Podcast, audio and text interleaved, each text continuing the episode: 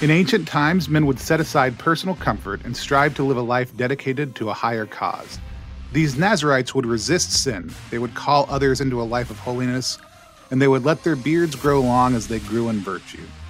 In honor of these great men, each November I get together with a couple thousand men and spend a month focused on growing. Growing in community, growing in virtue, and growing out our beards. This year we launched a podcast for the Nazarite Challenge. This podcast, Bearded Virtues.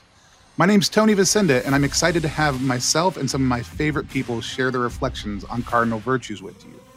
But before we dive into the cardinal virtues, we wanted to take a couple days to talk about what a virtue is and how we live virtuously.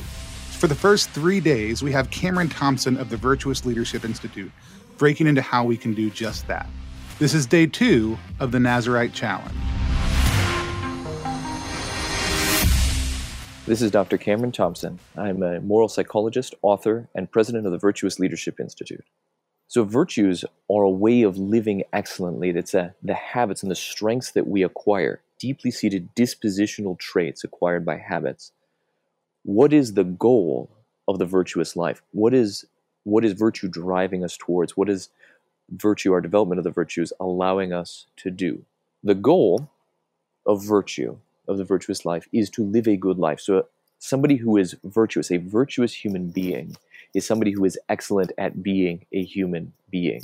You see, the virtues make us more who we are, not less who we are. And so, we, when we begin to think about striving to develop virtue, to become more virtuous, we're not overcoming our human nature so much as more fully becoming our human nature. And the goal of virtue, as it was, has been classically identified, is eudaimonia or eudaimonia, which is human flourishing, human flourishing, becoming more human, the way that we are meant to be. And it's not just in some generic sense that I more perfectly instantiate human nature, although this is true. Because we are unique and individual persons, we instantiate that human nature in a particular way. We, each one of us has a personal identity. So that to the degree that I become more virtuous, I become more human, I also become more fully myself, really more fully authentic. So that is to say, if we use what the, the real meaning of the word authentic is, that's to say self-possessed, to become more fully integrated in who I am. So the virtues shape who we become not to become something other than what we fully are, but the virtues actually shape us. These habits that we acquire shape us to become who we truly are meant to be, who we truly, really, at the end of the day, are made to be in the sight of God, who God has in mind for each one of us to become. This really shapes our identity. It's a way of being that allows a beautiful unity of life. So when we live virtuously, we're no longer having to live by rules that are outside of ourselves. There's a fundamental difference between rules based ethics and virtue ethics. Ethics meaning the sort of the principles that, that shape the way you live. Is That rules are something outside of yourself. You try and conform yourself to artificial standards. Uh, and rules have their rules have their place. Rules are like what you know rules are like the the bumpers in the gutter that allow me to ever get strikes in bowling is that rules are there to help get something moving the direction it's supposed to moving and not get sidetracked. Rules have that function uh, especially when we're younger. Little kids need rules to begin to learn how to behave well and behaving well isn't isn't the standard for behaving well isn't by conformity to the rules. On the contrary the rules are there to be like guidelines guide points to help you live in accordance with what is best for best for human flourishing was actually going to lead to to living a holistic life conducive to becoming who you are meant to be to becoming who you really are. And so so the rules are something external. And when we live by rules it often can divide our life. We think in different compartments right? Well i've got these ethical standards here and these professional standards over here but in my family life it's this no, not so with virtue. When we're living according to virtue, the virtues have an interior dynamism because they're working from within us. It's something that, like I said uh, previously, it's a strength that we acquire. It's excellence at being a human being, it's excellence at being who I really am.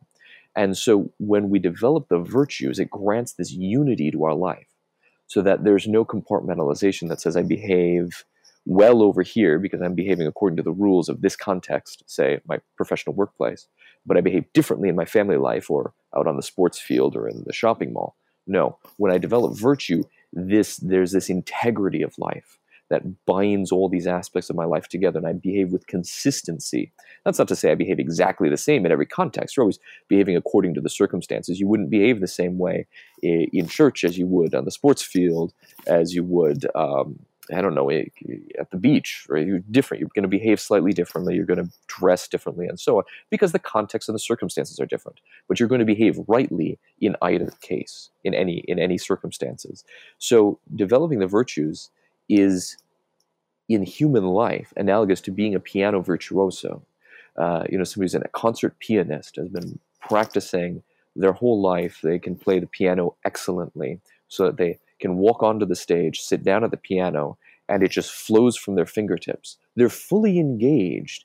The, the concert pianist is fully engaged in what he or she is doing, fully engaged in the music, interacting and engaging with the instrument before them, and the music flows from them. They're not absent-mindedly doing it merely because it simply because it comes out of them by habit, but they're actively engaged in it. But it flows from them as second nature, and in that same way, developing the virtues allows us to have that unity of life to live excellently uh, in, the, in, the, in a similar way to the, the piano virtuoso who sits down and engages with the piano and things just flow naturally and it's beautiful and harmonious music. The same can be done with our lives when we develop the virtue.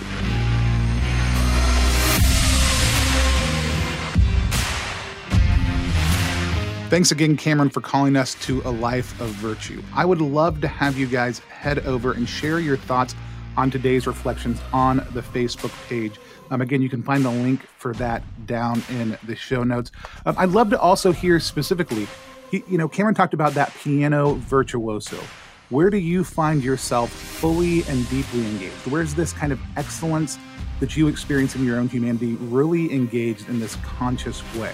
Um, again, we're, we're not looking to say, hey, divinity is over here, God is far from us, and our humanity is removed from that. We want to engage deeply in the virtuous life so that we can draw closer to God. To find out more about Cameron's ministry, again, hit up the link for the Virtuous Leadership Institute down in the show notes. We also, again, want to thank sponsors for the Bearded Virtues and Nazarite Challenge. That's Catholic Balm Co., Pink Salt Riot, E Catholic, and the Franciscan Friars of the Holy Spirit. For more information on their work, please check out the show notes or visit NazariteChallenge.com. The best way to help people find out about the Nazarite Challenge and Bearded Virtues is to share the challenge page on social media um, using the hashtag Nazarite Challenge 2018 um, or to rate and review this podcast on iTunes. And if you do that during the course of this month, you're actually going to get entered into a chance to win a year's worth of free products from Catholic Balm Co. We'd love to have you share that with us, and we'd love to let everybody else know about the amazing conversations that we're having here and about our desire to grow in a life of virtue. So until next time, gentlemen, stop shaving and start praying.